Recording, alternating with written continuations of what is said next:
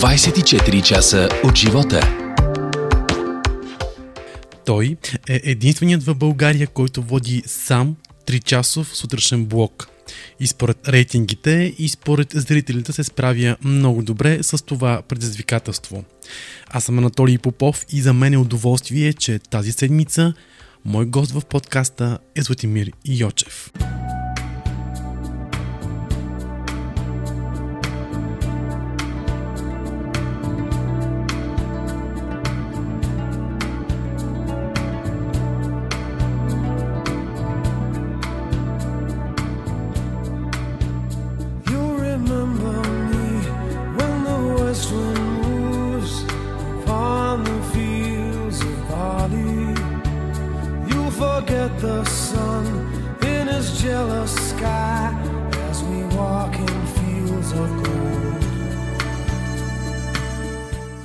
Здравей, как си? Добре. По обяд съм добре. Все още някъде към 2-3 се появява един момент, в който тялото ми иска да спи, но сега съм добре. Всички знаем как започва твоя ден. Не съм сигурен. Обаче как продължава ми е много интересно. Ами, почти както започва. Аз започвам деня си така в 4 часа, целият свят е застинал, замрява. Всъщност аз започвам в 4 директно на високи обороти, тъй като имам някакви много странни мои си привички, които съм си изградил. Много е странно. В момента, в който се събуди, правя едни леки упражнения в леглото. Аз го наричам гимнастика, някои се подиграват на това. Да, то е просто наистина да раздвижа тялото си. Следващото нещо, което правя, е да си погледна телефона. И това е професионалното изкривяване, да видя по агенции. То вече Google и въобще търсачките ни показват кои са страниците, които те си ми ги задават по подразбиране какво търся, но има определени сайтови агенции, които изкарват новини, ако е станало нещо, не дай си Боже, някоя гореща новина. Така че първото нещо, което правя е това. След това вече започвам набързо, правя си едно кафе, което пия докато пътувам към работа и живея много близо до телевизията и оттам нататък вече се започва облекло, грим, влизам в студио, 3 часа и половина, наситени, интересни, за които се готвя цял ден, ще стигна и до там. Да. Предаването всъщност на мен ми е най-спокойната част. Това малко хора го знаят или може би малко хора така биха си помислили, че вътре в студиото е толкова спокойно. На мен студиото ми е най-спокойно. И мога да обясня защо. Да. Ами, всичко останало зависи от много хора. Аз, когато вляза в студиото, това е вече завършения процес. Тоест, аз отивам там със знанията, които съм успял да събера по всички теми, които предполага, с труда на всичките си колеги. Цялата екипна работа, аз съм я събрал в раничката и влизам в студиото. И на мен ми е страшно спокойно. Обожавам го това нещо, адреналина, който ми носи. Там се чувствам много в свои води. Може би и заради натрупването, че го правя повече от 15 години, се занимавам с електронни медии и телевизия, но за мен това е абсолютно моето време. Там нямам разсейващи фактори. Аз там не се разсейвам. В останалото време телефона ми непрекъснато, пишем си в групите, нещо се случва. Но непрекъснато ти се опитваш да се фокусираш върху нещо. В следващия момент вниманието ти е насочено към друга тема. А в студиото си е моето време. Там са моите гости, там са моите теми, там са моите въпроси. Казвам го моите не защото го чувствам като нещо мое, като авторитарно мое, защото наистина се чувствам добре там. Чувствам се хармонично. И си в свои води, да. Което е най-важно всъщност за един водещ. А как се подготвяш за ефир? Ами, чета. Много. Целият ден до късно вечер. До късно вечер и това са пак от моментите, които ще ми се хората да ги знаят, не за друго. Аз не искам да няма да дойда тук и да нравоучителствам, да казвам, журналистите са такива и такива. Ако хората уважават нашата професия, така да бъде. Ако някой я смята за повърхностна или смята, че тя е в угода на някой, не искам аз да го опровергавам. Аз смятам, че с работата си и работата на нашите колеги, не само на мен, на цялата ни медия и на въобще цялата ни гилдия, това малко по малко ще си се опровергава и ние ще доказваме какво правим. Това е много тежка работа. И тук го казвам, аз абсолютно съзнателен избор съм направил, но за нея ти трябва да си подготвен. Когато идват много често стажанти, млади хора, идват студенти, на които ние трябва да разказваме за професията вече като хора, които я практикуват. Аз това им казвам, представете си, че аз всеки ден се готвя за един ваш изпит, ама моите изпити са 10 на брой. Понеже има хора, които могат с едно изречение и с една дума буквално да ме потопят и да покажат колко аз не знам. Аз не трябва да го позволявам. И това е. Ти четеш, ти си експерт по тема мечката, която се разхожда в Чепеларе, тема екология, тема златодобив незаконен, тема еднополови семейства, които осиновяват деца и които отглеждат деца, тема политика, защо има метални преграждения на Народното събрание. Ти по всичко едно от тези неща, това казвам теми, които само днес примерно са били при мен, а те са сигурно и повече. Четах в едно твое интервю, че като минат 2 дни и вече не помниш кой ти е бил гост. Не помня. Помня днес, между другото. Аз затова ти го разказвам като пресничко. Не помня вчера.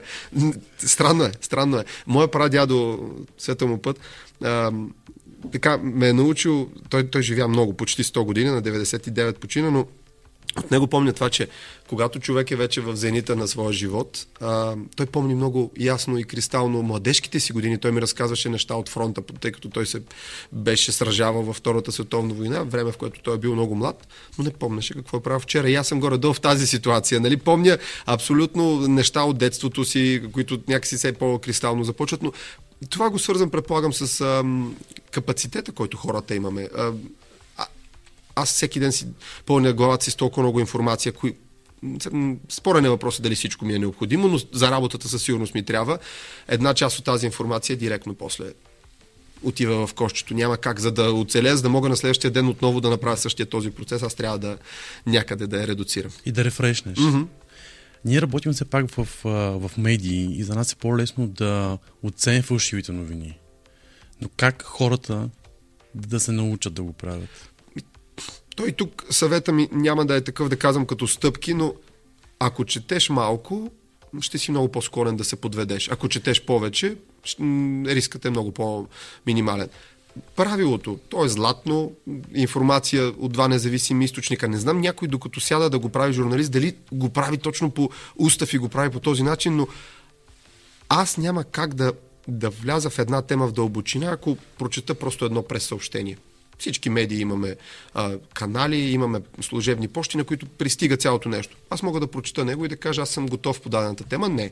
Аз започвам, виждам предисторията. Това елиминира риска от това ти да бъдеш подведен.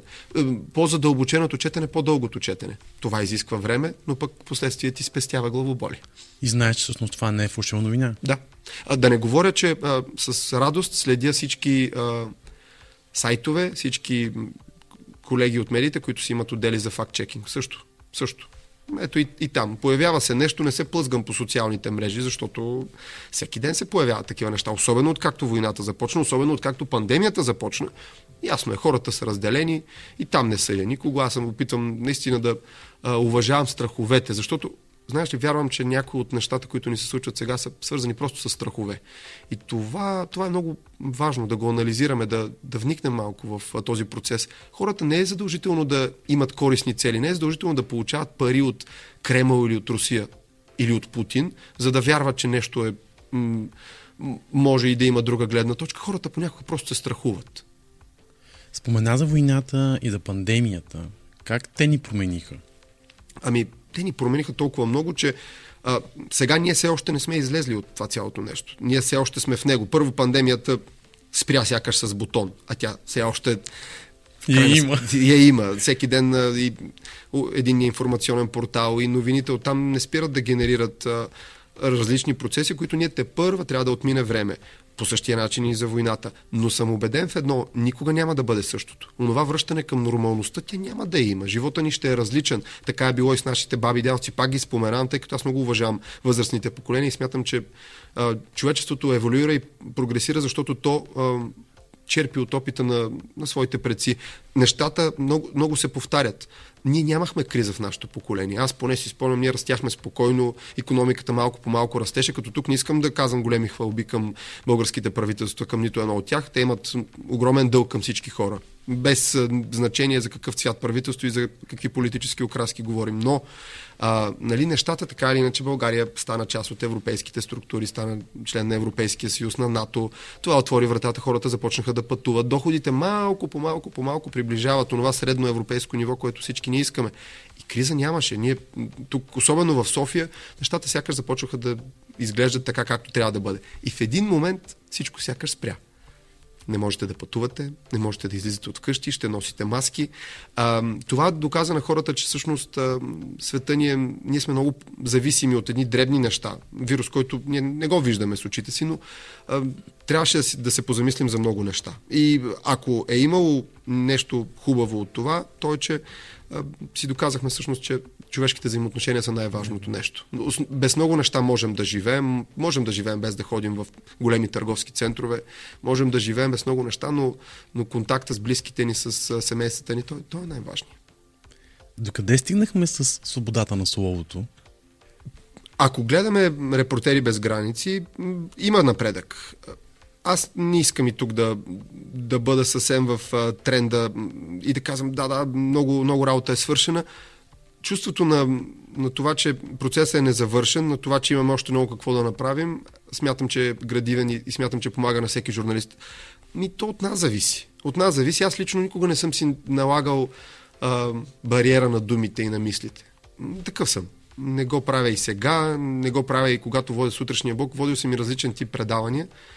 Някой ме пита, на вас казват ли ви нещо, какво ви говорят в слушалката, какво ви казват? Не, това е екипна работа. Ние сядаме и искаме, гоним цел даден разговор. Ако знаем, че на мен ще ми гостува еди кой си човек, независимо дали той е министър, депутат, ние искаме да извлечем максимума от него. А какво значи максимума? Максимума е въпросите, които биха задали обикновените хора. Тях какво ги вълнува? Естествено, стандарта им на живот, цените, които не спират да се покачват. Това гоним ние, така че директните въпроси никога не ги спестявам и ако това правим всеки един ден, а не да гледаме Ето пак се върна на пресъобщенията. Имаше един период, в който всички приличахме на едни официози, такива на... Говоря за медиите. Да отразяваш посещения на министри, на делегации, просто да кажеш какво се е случило, без да вникнеш. Това е пиарска работа, която не е лоша, но журналистиката е друго. Журналистиката е да мине малко отвъд, да каже защо тези хора са там. Договорите, които подписват, в интерес ли са на обикновения човек. Как ще се промени според теб телевизията след 20 години? Не мога да... Нямам ясна картина, но със сигурност ще я има. Прогнозите, че телевизията, че радиото, че вестниците ще изчезнат, винаги са били преувеличени за радост. Аз обичам всяка една от тези медии по собствен начин. Имал съм удоволствието да се занимавам, между другото, и с всяка една от тях. Първия ми стаж като журналист беше в радио. Първата ми пък въобще журналистическа работа, правих едно списание ученическо за ученическия живот в София и беше много приятно. Така че работил съм в всяка една от тези сфери и последствие вече изцяло се потопих света на телевизията. Тя е силно зависима вече от социалните мрежи, доколкото тя трябва да наподобява на интеракцията, която те имат. Тя трябва да позволява непрекъснатата връзка. В социалните мрежи, какво е в момента силното, защо хората толкова ги използват, защото те дават шанс една снимка, един пост, веднага да бъде буквално разчекнат, извинявам се за израза, но там коментарите са напълно свободни. Там хората могат да интерпретират сами темата, могат да я моделират гъвкави са. Медиите преди не позволяваха това. Сега позволяват. Ние малко по малко се опитваме да вкарваме всичко това. Всеки ден имаме зрителски сигнали, които те пак ни пращат социалните мрежи. Така че този процес, според мен, ще продължи. Така наречените крос-медии. Ние всяка сутрин, нашия сутрешен блог върви, освен в ефира на BTV, той върви в BTV радио. Хората първо ни гледат, след това ни слушат в автомобила си, след това отиват и докато работят, гледат новините, които ние сме произвели в сайтовете на BTV Media Group. Така че ето ти го. Ние ставаме едно. И този процес ще продължава, ние ще ставаме все по-дигитални, все по-интересни.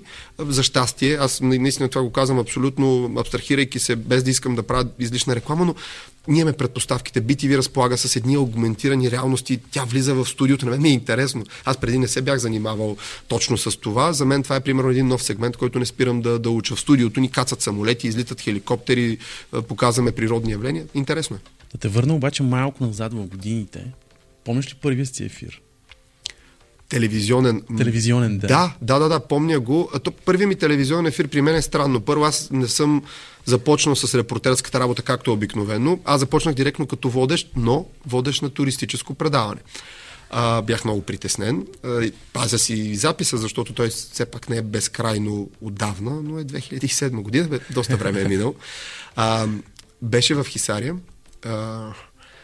И спомням си, дори предаването беше на запис по Българска национална телевизия и сателитния канал на Българска национална телевизия с субтитри на английски език за чужденци. Спомням си как с сестра ми го гледахме. Сестра ми плака през цялото време до мен, защото не можеше да повярва, че малкото и братче го дават по телевизията. Голямо беше вълнението. Много неща са се променили от тогава. Аз съм надграждал. Това, с което се занимавах тогава, това, че успях да обиколя България, много ме обогати. Промени ме като човек. Аз жадувам да пътувам, жадувам да откривам интересни места, да се срещам с хора. Това смятам, че трябва да се случва непрекъснато. Сега понякога това е един от негативите на такъв тип работа пък в студио. Нали, там си ограничен. Там е общо взето каквото успеем да привлечем студиото, което не е малко, но ето дори за краткото време, в което съм в BTV, за около година и 2-3 месеца, винаги когато имам възможност да излизам от студиото, аз съм казвал да, много обичам да съм навън. Кой е бил най-трудният ти гост? Няма такъв. Да. Не деля по никакъв начин. Знаеш ли, това става с годините, виждам го и при колеги, които са с много повече опит и рутина от мен, че в един момент натрупването и това, че ти си напълно наясно с правилата на играта, че ти просто трябва да си подготвен там и независимо кой седне, ти трябва да си максимално добрата версия на себе си и да извлечеш, както казах, най-доброто от госта. Това се случва независимо с който и да е човек. От най-леките разговори, ние, да кажем, сутрешния блок има своята структура. Той като един организъм започва с определени теми, показваме сигнали от страната, тъй като не трябва да... Ето това са много важни неща и принципи, които ние трябва да спазваме. Не можем да се фокусираме само върху проблемите на София. Да, София е 1/3 от икономиката, от живеещите в България сигурно са тук, но това не означава, че ние трябва да пренебрегваме останалото. Опитваме се. Случва се в ранната част. Излизаме извън София. Показваме социални, здравни проблеми на хората. След това влизаме в сериозните теми. Икономика, политика. Те са около централния час. 8. Сутрешния ни прайм тайм. След това минаваме пък през друг тип теми. Потребителски теми. Вървим към теми, които са свързани с култура. Във всеки един разговор за мен те са еднакво предизвикателство. Аз знам, че от всеки един разговор може да произведем новина, така че няма трудно, има интересно. И това е всъщност, че ако на мен самия не ми е интересно, то ще си проличи на екран. И това, камерите са абсолютно безпогрешен съдник. Една камера и това, което ти изживяваш на екран, мислите, които ти раждаш. Мой преподавател в университета казаше, най-гениалният феномен на телевизията е раждането на мисъл в кадър. Нали, ние с теб стоим тук и си говорим, но това не ни е написано, ти ме питаш и аз ти отговарям. Като нормалния живот. Да. Същото нещо трябва да се случи и в студиото.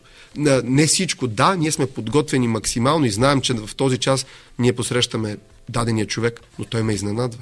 Защото аз му задавам въпрос, той тръгва в друга посока, тръгва да бяга. Аз се опитвам да го върна там, където съм решил. Това са интересни моменти. И аз ги обичам. Обаче спортуваш доста активно, знам. Кога намираш време? За фитнес, за плуване и за футбол?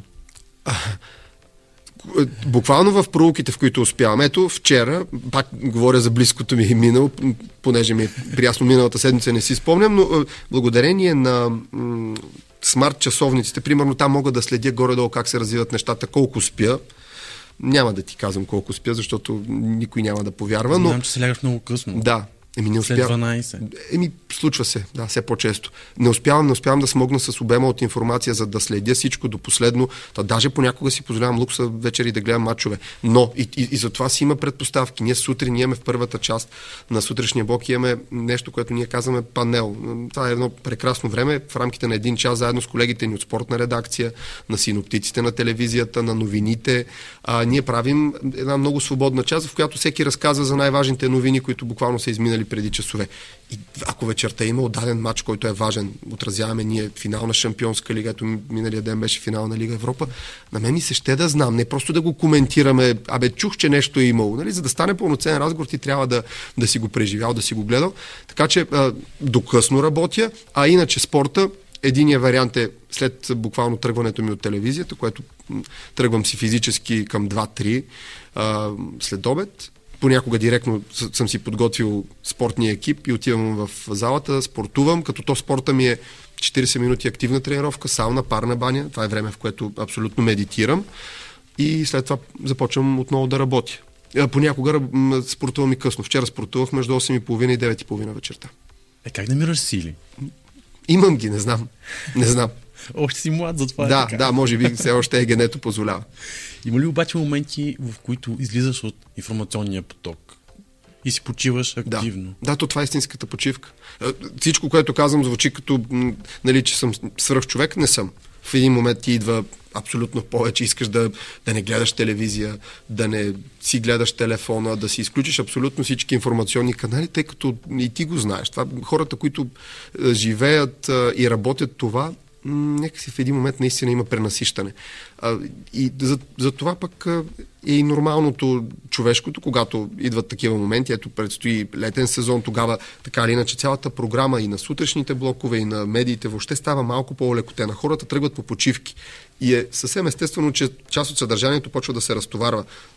Дано да не минаваме пак през лято като предходното, и го казвам, защото то наистина беше много наситено, непрекъснато имаше избори, политически промени и рокади, но дано да имаме малко спокойствие и така. В моментите, когато мога да си почивам, това е активната ми почивка. Книга, слушалки с музика, забавление с детето и семейството, и това е хубавата почивка. И пътуваш много, знам също. Да. Къде беше последно? Египет. Разкажи ми за там. Ами, за мен беше емоционално, трябва да призная, защото пък като дете съм живял в съседната до Египет държава, в Либия. В Либия, да. И се си мислех, че ще прилича на Либия. Да, то прилича на Либия, нормално е. Има си го арабското, има си го африканското, като климат, като усещане. А сега, Египет е интересна дестинация от гледна точка на създаденото през последните години. Хотелите са оазиси, там е чудесно, там е много хубаво, влизаш вътре, зеленина, басейни, каскадни такива, преливат се от един в друг, панорамни гледки, морето ти е чудесно, но живота извън тези хотели и тези оазиси хич не изглежда чак толкова розов. Мръсно, разхвърлено. Разбрах тъй като разговаряхме и с местни хора, че там спрямо законодателството, ако не си завършиш къщата, примерно горния етаж, не плащаш данъци. И естествено, те се възползват от това. И примерно виждаш много недовършени постройки, стърчат арматурни железа и някак си ти се струва едно такова, приказката е само в хотела. Паралелно с това обаче, нали, няма да казвам само и тези негативните неща и тези краски, ние все пак решихме, освен в хотелите, да видим и богатата история на Египет. От курорта, в който бяхме, предприехме пътуване с самолети, ходихме в Кайро, ходихме до Гиза да видим пирамидите, бяхме в музея на Кайро, където са събрани толкова много неща, че те всъщност не могат да ги експонират, толкова много истории имат. И там вече ти си много впечатлен, защото Египет е цивилизация, която човек трябва просто да... Съмнявам се, че с едно посещение сме взели максимума, предстои ни, дай Боже, някой ден пак да се върнем, искаме да видим и Луксор, но Египет е хубаво място, климата е чудесен, храната е хубава и все още мога да кажа, че спрямо стандартите тя е една достъпна дестинация за масовия български турист. Ти вече спомена за Либия. Да. Разкажи ми за твоя живот там като малък. В моите представи аз имах великолепно детство. Майка ми и баща ми заминаха за Либия буквално в началото на 90-те. Това са били едни години, в които всички млади хора тогава са търсили своя по-добър шанс и имало голяма вълна емигранти, които са избрали точно Либия. Защо Либия? Майка ми е медицински служител, баща ми е счетоводител, работеше в много голяма фирма, която се занимаваше с водни сондажи. И ние бяхме обезпечени финансово, живяхме чудесно. Живяхме на 300 метра от морето. Аз имах БМ Хикс, карах го непрекъснато. И беше много хубаво. Имахме чудесни приятели, аз и сестра ми, учехме в българско училище. Интересно нещо, което рядко съм разказвал, защото то също е процес, който сега се случва. Благодарение на Facebook групите ние започваме да се преоткриваме с много мои съученици и с хора, с които сме били приятели. С някои от тях дори буквално сме изненадани, че това са същите хора, с които сме си ходили на рожден ден. Аз съм бил между първи и четвърти клас там.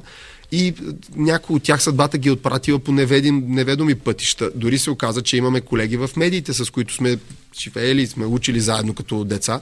Така че преоткриваме се малко българската общност на децата, които са учили в Триполи по това време. Беше много хубаво. Безгрижно хубаво детство, топъл, прекрасен климат. Въпреки че си спомням първият ми реален спомен съзнателен, но по това време не можеше да се лети, нямаше директни полети София-Триполи, а се летеше до Тунис. И си спомням, това е всъщност и първото ми пътуване, аз съм на 6 години и пътуваме с самолет и кацаме в Тунис и слизайки на стълбичката, аз не можех да дишам. Нали, въздуха е толкова сух и топъл, че ти не можеш да дишаш. И мъжете, примерно, имаха големи проблеми, защото, примерно, аз и баща ми имахме някакви проблеми от климата, смяната на климата, трябваше ни време да се аклиматизираме, целите бяхме в едни такива пъпки.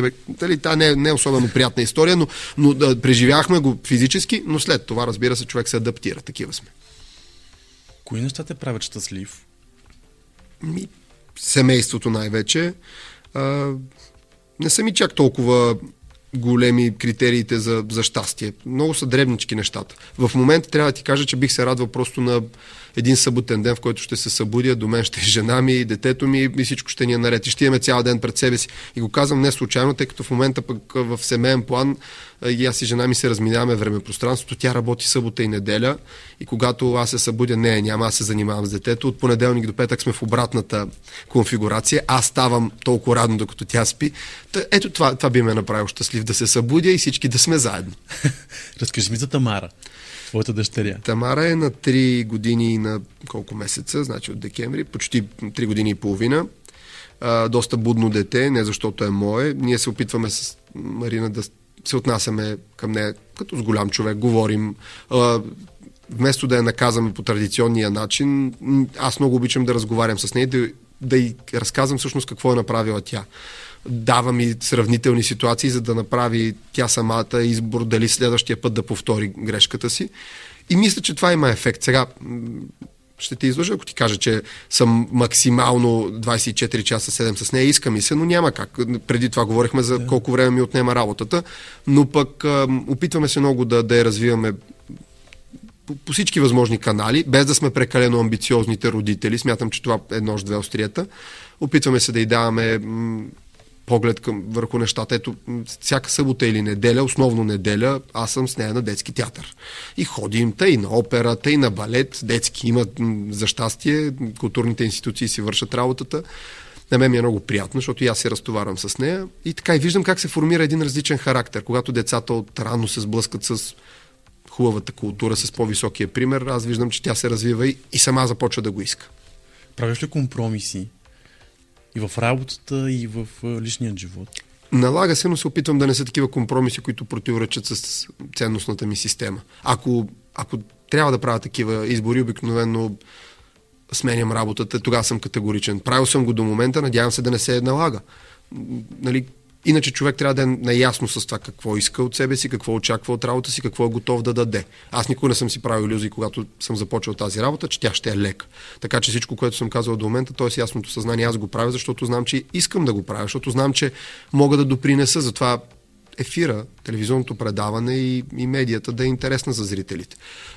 Така че до този момент не ми се е налагало да правя такъв генерален компромис, но иначе, ако върна лентата назад, случвало се, да, и когато съм имал фундаментални различия и с ръководството, винаги съм имал очите, доблестта да отида, да го кажа директно. Затова и насякъде вратите, между другото, никъде не съм си тръгвал с скандал, което в нашата сфера не винаги се случва. С приятелски добри отношения съм с абсолютно всичките си предишни ръководители. Понякога те ме търсят за контакти, да им давам, да им помагам с телефони. Аз също мога да им се обадя за каквото и да било. И това е ценно. Аз съм такъв като човек.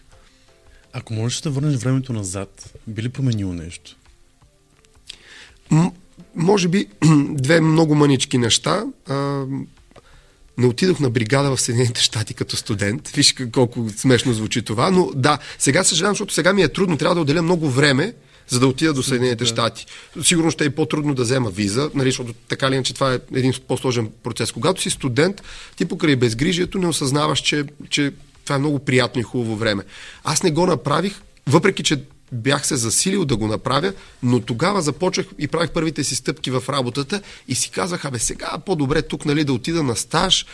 Не, че съжалявам, напротив. Това, че започнах пък рано да работя, ми отваряше много врати и последствие много по-плавно влязах и станах част от професията. но не отидох до Съединените щати. Ами се искаше. И сега, като слушам много мои студенти, които имат истории, вземаха си коли под наем, кръстосаха Съединените щати, и това пак е свързано с пътешествията, че не успях да го направя. Другото е, в един момент бях започнал да... Второто нещо, за което съжаляваме, че създадохме с един познат, който абсолютно случайно срещнах в живота си, започнахме да правим туристическо предаване не за България, а за Гърция. Аз много обичам Гърция, много обичам южните държави. Те като темперамент са близки до нас, но да кажем, че имат малко по-хубави предпоставки.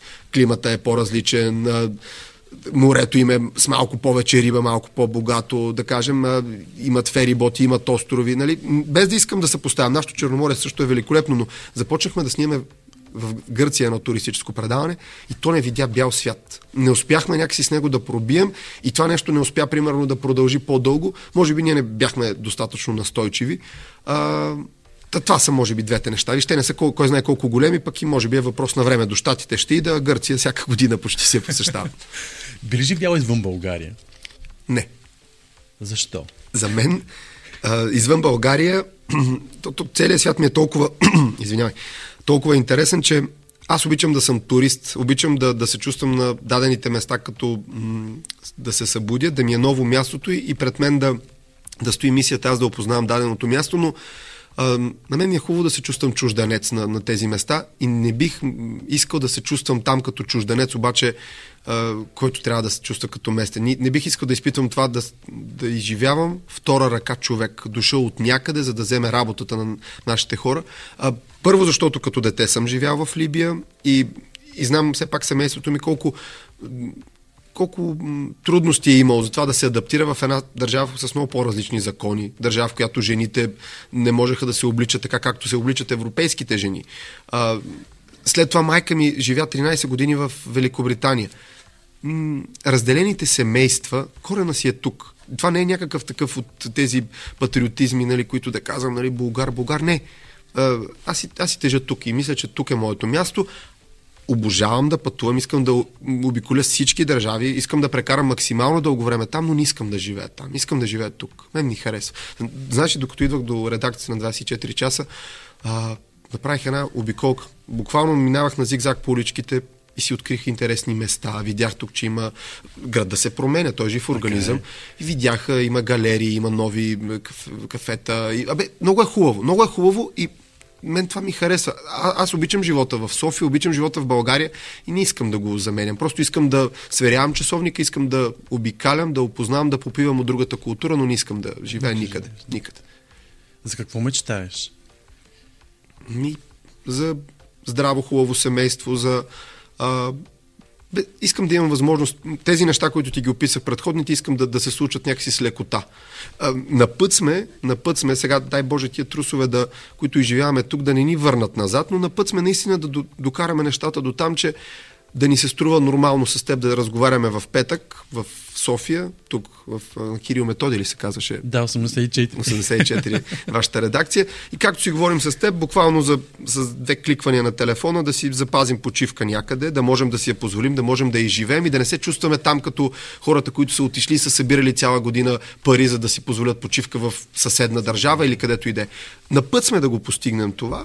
Ето това искам, да живеем нормално и спокойно, да живеем като хора, които като си плащаш данъците, като работиш наравно с целия цивилизован свят, да живееш като цивилизован човек. И другото нещо, за което наистина си мечта, е децата ни да растат в по-добри времена. Малко се опасявам, защото виждам колко много съблазни има, колко много залитат част от съвременните младежи. Те са различни от нас. И ние сме били различни от предходните поколения, но искам те да бъдат добри, разумни, мъдри хора. И да имат поне мъничко тази частица от ценностите, които ние изповядваме. Ние сме взели от нашите майки, бащи, баби и дядовци, да го носят и те това, дано да го съхранят. Дано наистина. Кой е Златимир Йочев? Златимир Йочев е един все още млад човек, активен човек, който се бори за първо своето добро място под слънцето, второ наистина за един по-добър, по-смислен свят. И се опитам всеки ден да го отстоявам с действията си в живота. Много е странно. Понасям всеки ден отговорността на работата, която имам. Опитвам се да съм добър дори с това, което правя пред блока, да се държа добре с съседите си. И не защото съм лице, което хората разпознават, защото вярвам, че така трябва.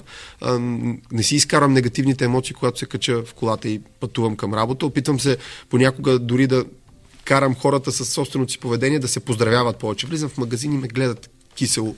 Аз казвам, добър ден. Искам това. Ето това са неща, които много са дребнички. Искам живота ни да е такъв.